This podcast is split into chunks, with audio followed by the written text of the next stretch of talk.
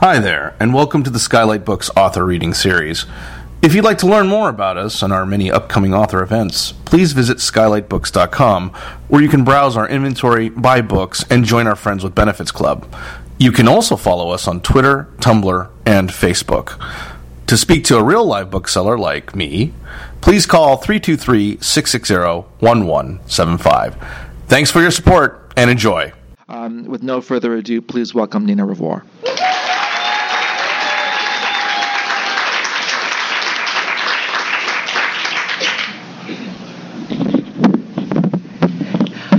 Wow. Thank you all so much for being here. Um, and it's so wonderful to see people from so many different walks of my life. Some I've known for a long time, some I've known for a short time. S- people I know in very different contexts, and uh, some I'm just meeting tonight. So uh, just really, really appreciate you know you taking the time, fighting the traffic, uh, being here the day before the long Labor Day weekend, and uh, just I really, really appreciate it. So thank you. Um, I'm going to talk a little bit about this this book here, uh, Lost Canyon. This is my fifth novel, and uh, yeah, yeah, I think you've probably read all of them. Okay, thank you. You get you get uh, you, you, want another glass of wine? I mean, you. um, just want to say just a few things. Uh, this is my fifth book, and in all of my books, I try to tell stories and write about places that don't always appear in fiction. Um, most of my books have been set in Los Angeles. Uh, many of them deal with communities of color and particularly kind of unexpected intersections uh, or mixtures of, of, people of color. My last book was set in rural Wisconsin. Uh, still dealt with race, but also really started to talk about landscape and the land. Uh, so this book is kind of a hybrid or a combination. It's very much a book about the city in Los Angeles, uh, but it also then takes off into the into the mountains. And um, you know, it's I just want to talk a little bit about how it came to be. So I really love adventure and survival stories. You know, when people's lives are at risk and everything's exciting, and you know you're about to fly over a cliff and what's and all that kind of stuff. You know, I love the the Jack Londons, the James Dickies, people like that. But many of those stories, or most of them, arguably, are, are pretty kind of narrow in the demographic. And I really wanted to write an adventure survival story that was more reflective of the diversity of the world as, as I know it. Um, and so I created this this story that involves these four characters. Um, and, and one of them, uh, his name is Todd, and he is a, a, corporate lawyer, a white corporate lawyer, works in Brentwood. Uh, he's doing very well uh, but uh, and has a kind of fancy life, uh, but he's he's feeling pretty out of touch with his very blue collar Midwestern roots, and so he's trying to get back to a, a kind of authenticity. Uh, the next character is Oscar, and he is a Latino real estate agent who's both contributing to, disturbed by, and contributing to um, the gentrification of Highland Park. Uh, lives in Glassell Park. So, and for there's there's some of us who actually live in Glassell Park and don't claim Mount Washington. You know, that's uh, there's a, and I see some of my neighbors here. I don't know if it's, you know, there's a, there's a house for sale right now that's being advertised as Mount Washington. It's like, oh, really? You're right next door to us, and we live in Glassell Park. But, uh, but. Um, I actually do say something about that in the book, but uh, but so there's Oscar, and he's you know he's used to a kind of fast life, fast cars, fast women, lots of money, but he's also single dad, and so he is getting to the point of trying to make some choices that are going to have different uh, impact on his family. Uh, then there is Gwen, and she is an African American uh, social youth worker uh, type who lives in South Los Angeles.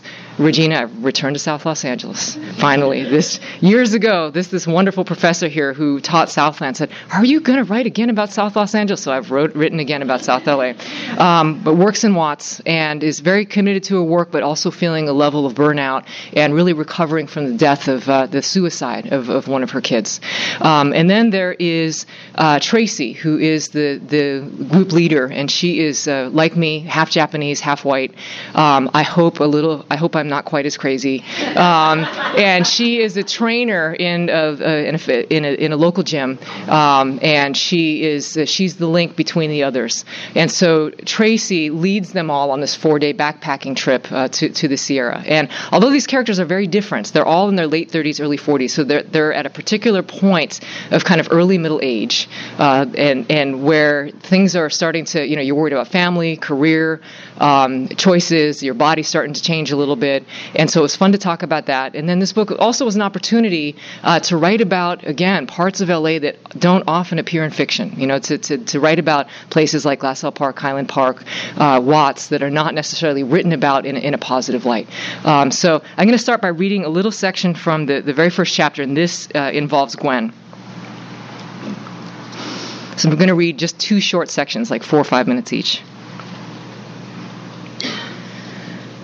And the kid uh, that she lost, his name is Robert. Gwen turned onto a street that led into the housing project where Robert and his family had lived. It was a labyrinth of two story bungalows that might have once been green. As always, she was struck by the desolation. On the dead grass between the units were old sinks and barbecue grills, piles of rusted bike and auto parts. Laundry waved from clotheslines, colorful items that stood out against the gray sky, like flags hung in surrender. A few proud residents struggled mightily against their surroundings. Their entryways were swept clean, with maybe a potted plant or two, but this couldn't make up for the heavy gates over the doors, the paint flaking off the walls, the chunks of roof that collapsed with each rain. There were kids everywhere, youths circling on bikes, toddlers sitting on stoops with their mothers or grandmothers, a group of middle school kids throwing around a football. A dozen little ones waited for the single swing on an otherwise broken playset. Gwen wove her way through the development, looking but not stopping when she passed the row where Robert had lived. Once he had been one of those kids, sitting on his stoop. Now he was gone, and she couldn't bear to look for very long at the place where he should have been, but wasn't. Just as Gwen turned into her parking lot, her cell phone rang. She picked it up and saw the caller ID, Aileen Richardson, and let it ring one more time before she answered. Hi, Mom. Oh, hello, Gwen, her mother said, sounding distracted, as if Gwen had been the one to call her. Are you at work? Yes, Gwen said. Where else would she be? Good, good. I was just calling to remind you that Dana's birthday is on Friday. Yes, Mom, I know. I sent a card today. Oh, wonderful. Thank you. You know how lonely your sister gets up there at school. It's good for her to hear from her family. Gwen tried to quell her irritation. Her sister, she knew, was just fine. Twelve years younger than Gwen, she was now a first year student at the Stanford Graduate School of Business. Dana had been raised in a totally different era of their mother's life. She'd grown up in the house in Ladera Heights that had just been a stopping point for Gwen, had been lavished with clothes and trips and extracurricular activities, had been part of Jack and Jill, a young women's leadership group at church, the AKAs at Berkeley. Now, at 24, Dana's birthday was still celebrated with as much fanfare as if she were a child. Yet there had been years in Gwen's own childhood, when she lived with her great aunt, that Aileen had forgotten Gwen's birthday altogether. I'm not going to be able to call her on Friday, though, Mom, Gwen said, but I mentioned that in the card. Why not? I'm going on my backpacking trip this weekend, remember? A tense silence, then a sigh. Yes, now I recall. You're really going to do that, Gwendolyn? yes, Mother, I'm really going to do that. It just sounds so uncivilized. I mean, how will you bathe? How will you use the restroom? Where will you sleep? On the ground? Gwen didn't answer, partly because she wondered these things herself. if you really want to know, I'll tell you later. She stared out past the fence that enclosed the property and over toward the railroad tracks, where a mangy brown dog picked hungrily through a mountain of trash. I just don't know how you got this idea in the first place, Aileen continued. It's not the kind of thing we've ever done. Gwen thought wryly that her mother had little idea of what she'd done, but she kept this observation to herself. Chris and Terry Nelson went on backpacking trips every summer, she said, remembering her mother's neighbors. Yes, but they're boys, Aileen replied. She didn't add, although Gwen knew she thought, and white. And speaking of boys, are there any men going with you? Yes, three men. Couldn't one of them carry your things? no, Mom. They'll have their own backpacks. Well, I don't know what kind of man would let a woman carry so much weight. She stayed silent, waiting for her mother to launch into her lecture about Gwen's non existent love life, but she didn't. And is a hotel too expensive? Aileen asked. Is that why you're sleeping outside? It's not that. We want to be outdoors. I really wish you'd do something that would pay you a decent salary. and here we go, Gwen thought, out of nowhere. I like my job, Mom. You've done your part giving back, don't you think? I just worry about you in that dangerous area with all those desperate people. You could always go to business school at night, you know, or even law school. Seward and I could help you. Thanks. Listen, I have to go. I'll give you a call before I leave. Gwen hung up, took a deep breath, and got out of the car. She never failed to rile her, Gwen's mother. In the space of five minutes, Aileen had managed to denigrate both the white people whose unclean habits Gwen appeared to be emulating and, and the black and Latino kids with whom she worked. So that's Gwen. Um, So you get to know all of the characters, at least three of the main characters in the in the beginning of the book, and they each have their kind of backstory and their reason for going. And then the the four of them all leave Los Angeles and go on this trip, and they have planned this four day backpacking trip. But once they get to the ranger station to pick up their permit, it turns out there is a forest fire, and they can't go on their originally planned trip. And there's actually, as you may know, a big forest fire happening right now in uh, uh, Kings Canyon.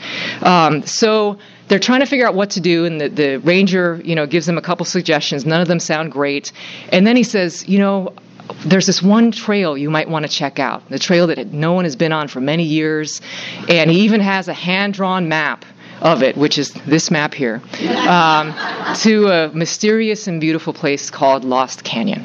And so they decide this is a good idea, and they, they start to go on this this alternative trip. Um, and at first, everything looks, you know, seems fine. You know, it's beautiful, it's exhilarating, it's gorgeous, all the things that they, they went for. And then they stumble onto someone who does not really want to be found, um, as, as, sometimes can happen. And so they kind of get into two different kinds of trouble.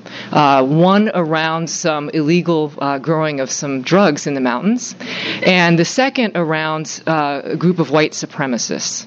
And uh, and you you may or may not know. I always think this is interesting in this incredibly diverse state that we have. That California actually has more hate groups than any other state in America. Um, so as you can imagine, you know, when this very diverse group of hikers from Los Angeles stumbles upon these folks, uh, they're not received with welcome arms. And so bad things happen. Um, and ultimately, our characters have to uh, uh, make some interesting choices, difficult choices, unthinkable choices, and run for their lives and try to get out of the mountains. Um, so that's what sets off kind of the adventure survival um, aspect. Um, what else did I want to say? Um, oh, yes like every adventure survival story, which is part of why I love them, when folks really, when everything's on the line, when your life's at stake, you really kind of get to see who people are, you know, under pressure. And so it was kind of fun to to have the characters face that pressure, and each of them has faces a certain kind of reckoning. Um, and this book, although it's an adventure novel, and although all these people have their individual stories, is also about more. You know, it's it's about drugs and drug policy. It's about race and racial identity as well as class and, and gender. Uh, because for all these characters, you, who they are and where where they come from and the assumptions that they carry influences both how people respond to them, obviously, but also how they read particular situations. You know, what one person thinks might be a perfectly okay situation, the other thinks is maybe not so okay. And so you see the, the differences in perception. Um, it's also about, you know, kind of again, early middle age um, and about the city, you know, about poverty, about gentrification, about youth. Um, one good piece of luck for these characters is that they happen upon a dog, um, and who belongs to actually to one of the bad guys, and the dog kind of switches sides, and and uh, she's she's a border collie, so she's very smart.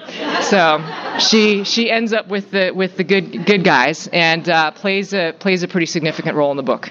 Um, so and then of course ultimately the book is is also about uh, you know both the power and the restorative uh, uh ability of, of, nature. So the last thing I'm going to read, just a, another short section, is later on in the book.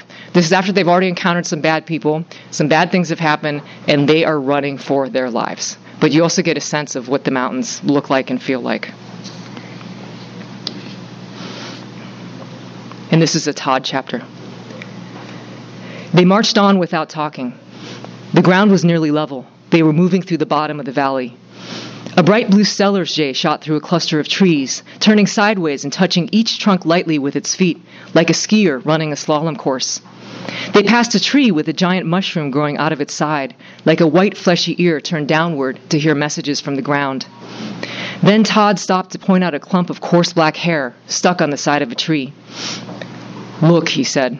A bear used this tree to scratch his back. Oscar squinted at the hair and shivered. Wow, he must have been a big one. Is there any other kind? Gwen said. Let's keep going.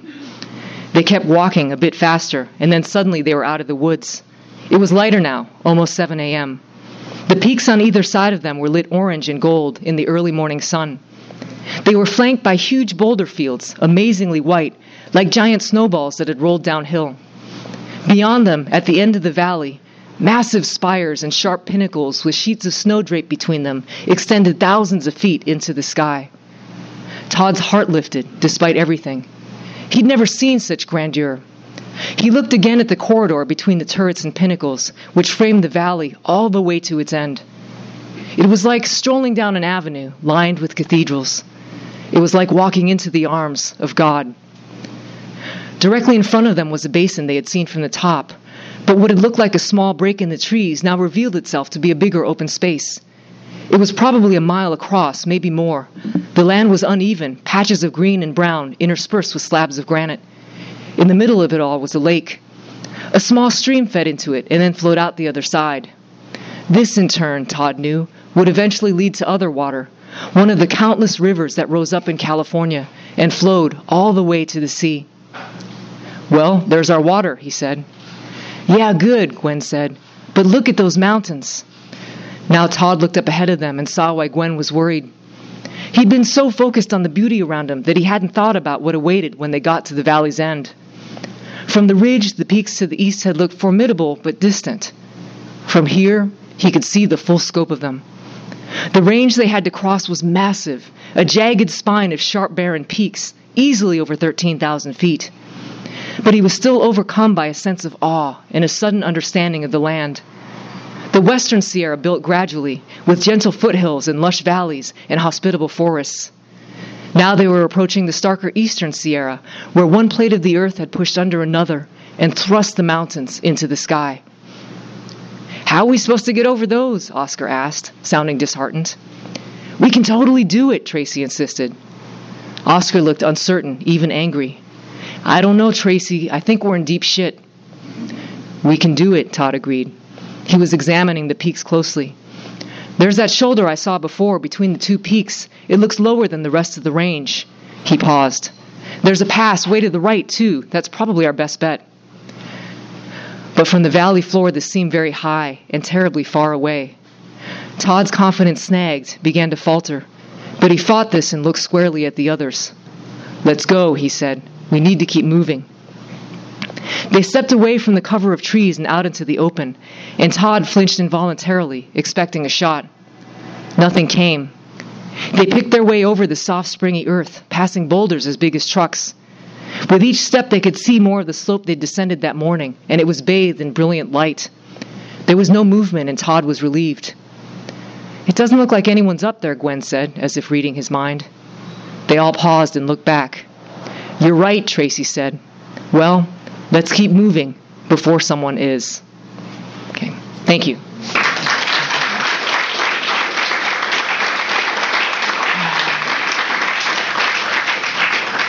Did you all did you all notice the uh, the kind of beer? I, I, yeah, yeah, yeah. I'm not I'm not subtle. Uh, it really is one of my favorite beers, though. So, um, okay. So uh, I would love to hear any any questions. Um, does anyone have anything they want to ask or complain about or com- comment comment on? Yes. So did you hike when you were young, or was it research for this book was first sleep on the ground trip? No, I uh, I'm a relatively I've, I hiked for a long time. Probably you know. I, I really started. Where's Naomi? She's still here. She was. here. Yeah. Okay. So you read this thing. The um, I actually started hiking in Japan. Uh, in my early 20s. I lived in a mountainous area, and I just had never really noticed mountains before. And uh, started hiking there, and then I lived in the you know Ithaca area, which is beautiful in New York. And then I came back here, and I thought, whoa, there's mountains. I hadn't hadn't noticed them, and uh, just came to them. I mean, you grow up in LA, and you think about the beach, you know, and and uh, but I started hiking fairly late as an adult, and then just fell in love with it, and then kept getting frustrated that I had to come back. I'd go out further and further and have to come back, and so, but you know, the backpacking only started a few years ago, and I just fell in love with it really hard. Um, and think about it, as, as Felicia can attest, just about all the. I, I'm just thinking of a, the story. I, she came out out of the bedroom one day, and uh, I was holding a magazine like this, you know, kind of looking at a centerfold. You know, she's like, "What? What are you looking at?" I'm like, "It's a mountain." it was. It was a mountain. So. Um, yeah. So all all of these, you know, that even that that little bit that I read to you, I can literally tell you which, you know, like the the scene, you know, that the thing of the the avalanches, you know, the the snowballs like rolling downhill. That was from a trip that we were on, um, and then the thing about the uh, the mushroom, you know, with the with the ear of the ground. That's up to where we go, um, and then the the bear. Uh, I was just about to imitate a bear scratching his, um, but you know, I've seen that several times. Or the thing with the blue jays happened just last year on the trip that we were on. So it's you know, and and I mean this this book cover is. Uh, you know, the there's a story in the book about uh, just a little throwaway anecdote about a um, a bear. Well, actually, it's a deer that fell over a waterfall, 200 foot waterfall, um, in a storm. And then a bear came and dragged the took the carcass away and dragged it up a mountain. And I saw that. I saw that happen, you know. And and so it, it's so I had to put that in there. So you know, there's so there's just like little bits of things, you know, anecdotes from different things that I've worked into the story. So. I, want to chime in there, just to Jeffers' question. Nina lives in our neighborhood. I knew her for just a little bit. I remember, like Trish and I were sitting on and we were sitting there, and there was this woman, apparently when she's walking around our neighborhood with a backpack. wow,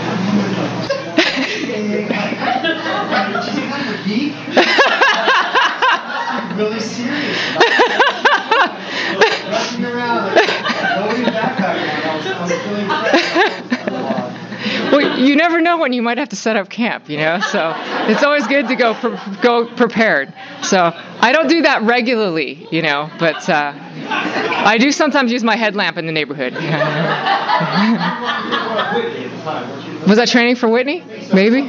Okay, yeah, that's possible. so, you know, so most of your research was sort of, you know, I mean, mm-hmm. empirical. Mm-hmm. You were out there doing it. Mm-hmm. Talk about other kinds of research you? Was there any other kind of? Yes, the only other, and I mean, it's it's funny because we talk the the only and uh, many of you know many of my books are historical you know set and, and have a lot of detail and do involve a lot of research and actual looking in books looking at stuff you know this just involved opening my eyes and being present and, and, and open to the world around me. And so one of the things that, that is, is so important to me is, is that the kind of beauty that, that I connect to and I think that people can connect to is not just out in the wilderness. It's right here in the city, you know, and that the, there are descriptions of what a cactus flower looks like in Los Angeles when it, you know, or what the clouds look like against the mountains or, you know, a humming. There, there's so much to notice that's right here if you are open to, to paying attention to it. So I didn't didn't go on any of these trips. The the one thing that was was useful actually is that, that when we I had written the book. I was done with the book, and but I had never gone on a trip in late June, which is when these characters go. And so uh, a couple of us went on a, just a weekend trip last summer in late June, and I learned some very important things like it's freezing as hell in late June that things freeze overnight, which I hadn't. Oh, okay. So I, I so I had to change some things. You know, wildflowers are in different, but it's not like I went out there purposely to do research. I went out there because I wanted to be out there, and then was struck by a lot of stuff. So the things I really had to do research on were specific to um, related to the weed production, you know, and, and, and kind of the, the, the levels of elevation at, at which which we have since um, learned also unintentionally by seeing some, you know, and and uh, and you know, pe- people do grow some stuff, you know, and they don't really want you to find it, you know, and and uh, and then also to white supremacy. Because when you spend time on either side of the mountains, um, and you, you mentioned someone mentioned Whitney, have has have people, folks have been to Lone Pine and 395 and Manzanar, and there are some scary people out there, and if you walk through, someone wrote me um, recently, just in the last couple weeks, saying that they had not realized they were in Lone Pine and they were walking around and they were seeing Confederate flags. I said, yes, you know, Alabama Hills, you know, those wonderful, beautiful rocks right in front of Mount Whitney, were na- was named after Confederate warship. So, like, th- there there is a history of you know of, of hatred you know, and on the other side of the mountains, there's there's also a lot of white supremacist activity. We've run into some pretty scary people. We ran into some scary people just a couple weeks ago, you know, and uh, so I had to do some research on that. What groups are active? You know, what groups are active in what parts of California? What kind of tattoos are they going to have? Because there's there's different um, there are variations amongst the different groups. So that that kind of stuff. But but the bulk of it was was just lived, lived experience, and then trying to collect either every misadventure I've ever had, um, and and and combine it with every misadventure I worry about having. So, yes. You know, danger you that you've been in on your backpacking either from uh, nature or from people. The you know I actually haven't when I've run into scary people, it's not been in the back country. It's been like in the foothills or in the in the stores or you know in the like the gas station and the meth labs and you know there's a lot of scary activity in, in some rural areas. But um, I've never really felt threatened in the back country by a person. I've been scared shitless of bears. Um, but now that I have encountered them enough times, I mean, you get over it, right? Like it's, it's kind of exciting, you know. But they run they run away from you, you know. And uh, but the thing that really scares me the most is lightning. Um, and just because you are so you are so it i remember thinking being in my first lightning storm at elevation you know at seven or eight thousand feet and this was just on a day hike. It was so powerful. I remember thinking it feels right now that i'm in the place where storms are made. Like it is you know it, it was just incredible. And then um, we were out on a trip. Remember we came back from that trip and it turned out that, that there had been lightning strikes and trees that fell down and you know so that's the stuff that really scares me and it still scares me. So Anybody else? Yes, Lee. Um, do you think this book, just because of its subject matter, opens up kind of a new audience for you all? In terms of adventure and all that? I don't know if it was your You know, I intent, but I, I could see other people being discovering you through it. I hope so, but you know, my my books are kind of weird, you know, and in that they're not like it's the, in a good way. Thank you. Yes. um, the, the, it may, but because it's so heavy, it is an adventure survival book, but it's also so much about the city. It's about race. It's about other things that, you know, I can just imagine, like, you know, the bros who go like backpack, you know, on the on the PCT. You know, I, I can't. Who knows? Um, we'll see. You can never you can never predict what people are going to connect to or not. Um, and just the same way, like folks who are really interested in reading about the city are not necessarily. I, I can't tell you how many people have already said to me, "I'm never going to go on a hike after I read I read this." You know, so I don't know. Anybody else? All the questions have been this side of the room. Yes. and then,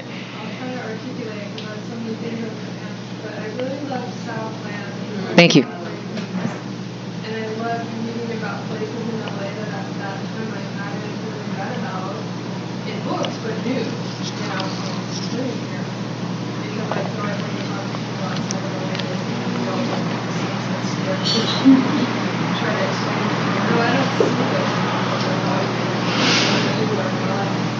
Um, and I was wondering about um, if you could talk a little more about the work you do. hmm Maybe tell us a little What do I do, guys? Everything. yeah, I don't want to talk about work. no, no, I'm just kidding. Um, the, the- I don't know if people heard the question. She was talking about Southland and different communities, and she asked about the work. I work for a uh, wonderful nonprofit that uh, works with with kids uh, in poverty, but particularly those who've been affected by uh, family and community violence. And we work mostly in Central Los Angeles and in South Los Angeles. So, and a lot of my life right now is wrapped up in work that we're doing in Watts, um, and we're we're. It, it's it, this. There's a weird convergence of my real life and writing life um, with this book that has never really occurred before, um, including the timing. Um, but it's also really wonderful because I got to write about a place that is very dear to me. You know, that, that I'm giving both my creative work, you know, energy to, but also my work energy. Um, and even though the part that I read is kind of a dire description, you know, when it circles back to Watts, the book ends in Watts, and it ends. It, it um, it's a very um, loving and hopeful description, um, which I think is reflective. You know, those those two sides are reflective. I think of of, of my reality. Um, so you know, a lot, a lot, of my colleagues are here, and uh, they just you know, I'm a in a, I'm a suit. You know, I don't do the real work. You know, many of the people who are here, well. you don't have to say that. but um, but you know the folks who really work with the kids and families are just are my my heroes. So. Okay, you had your hand up.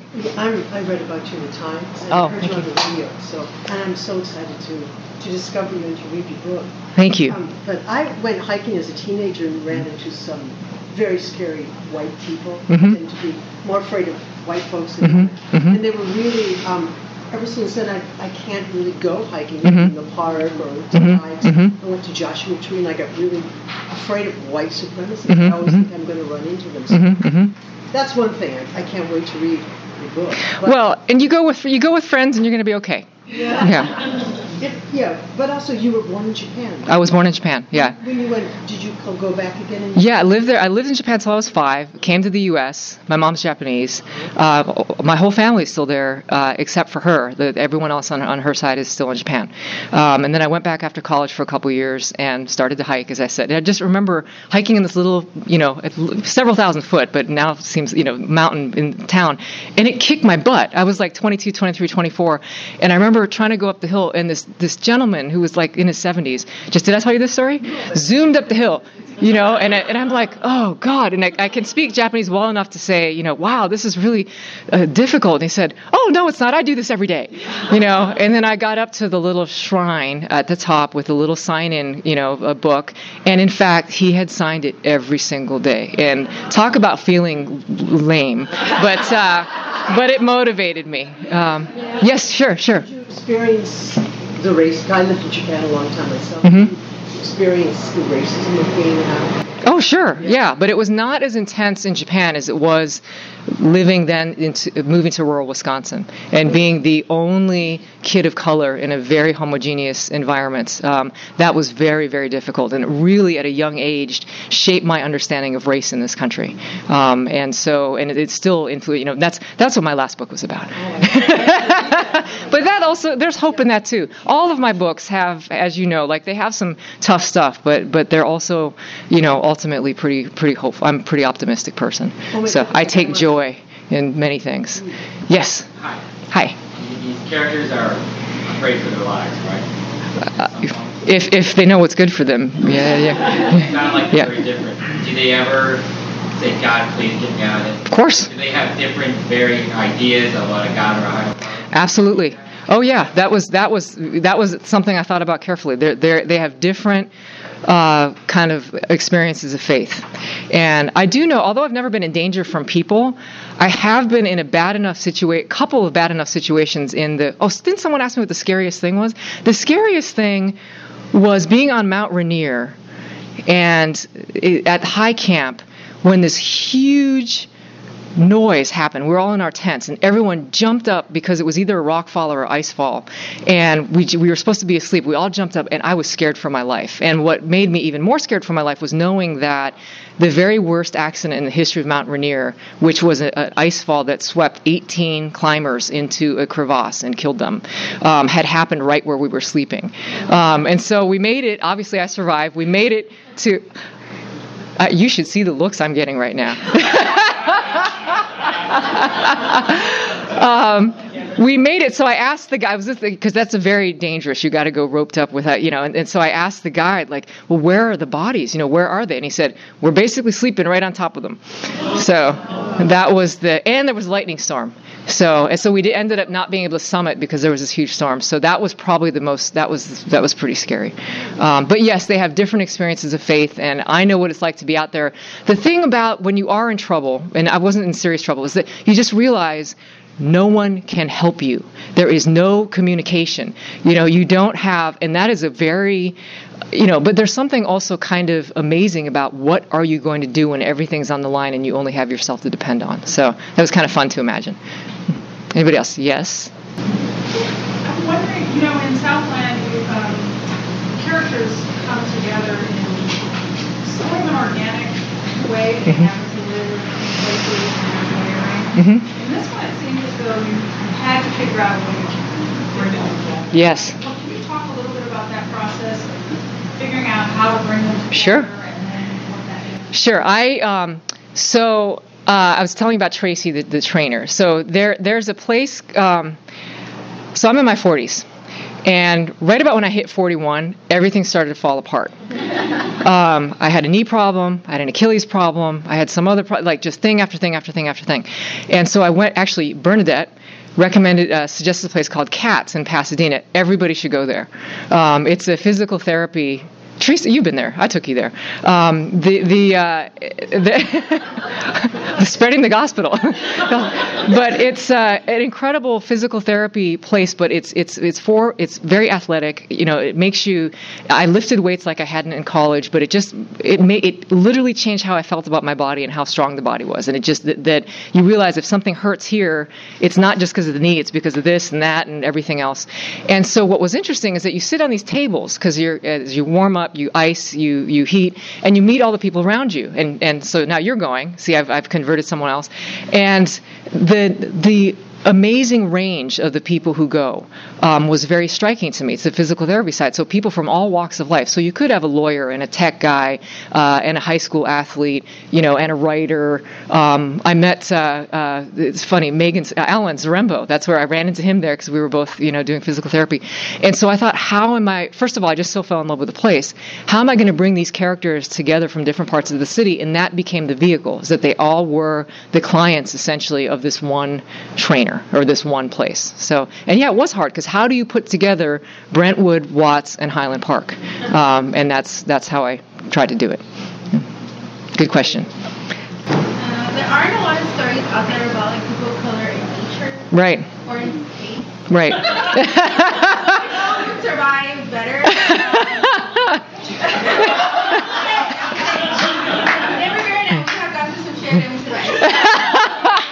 I was right face. But uh, so was it intentional, like putting kind of like color in our bodies mm-hmm. in nature? Because it's yeah. something that you see when you read an adventure book or like Mm-hmm.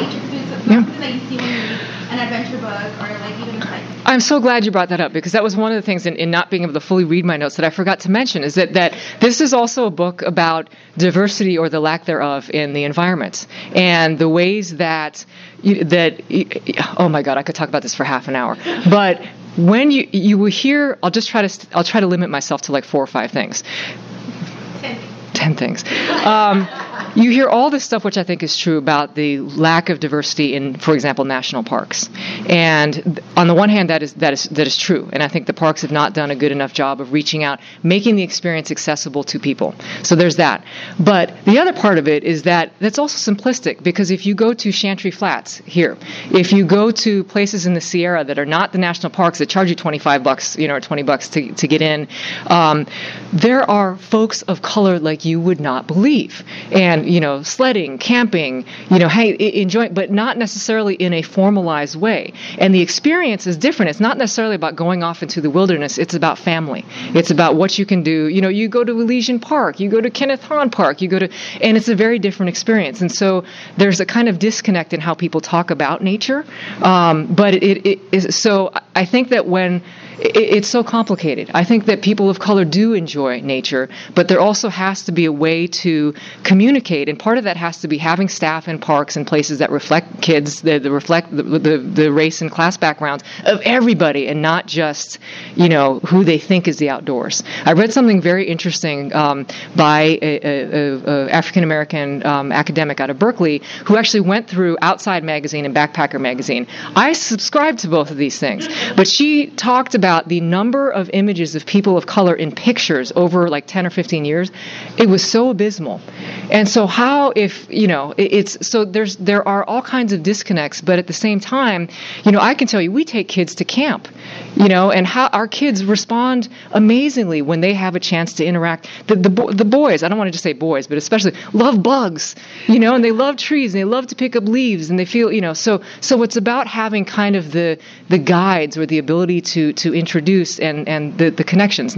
All that being said, there's also much more complicated history, you know, so because for a lot of, of communities of color, nature is scary. You know, nature is, is, is, has not good connotations. It has connotations of being chased or it has connotations of working in the fields. And why the hell would you want to be outside if you're working in the fields all day? You know, and that's, that's, so there, there's so many levels to this. But yes, one of the things I was really trying to do was talk about people of color in nature you know, whether it's city or, or the wilderness, and kind of push that a little bit and to, to depict it because people are out there. So thank you for that question. Sorry if I went on too long about that, but it's a passion. Um, anybody else? You guys have been so patient. One last anything. What's your next big adventure? Oh.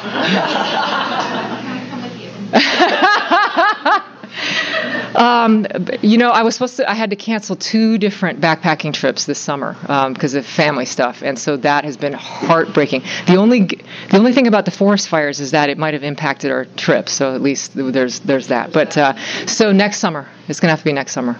Yeah, so probably a week long trip um, next summer and a couple shorter ones. So thank you. Um, again, thank you so much for being here. Um, just really appreciate it. Thank you for the questions. You've been listening to the Skylight Books author reading series. Don't forget, you can listen to this and all of our other great podcasts at skylightbooks.com. Thanks again for stopping by, and we hope to see you soon.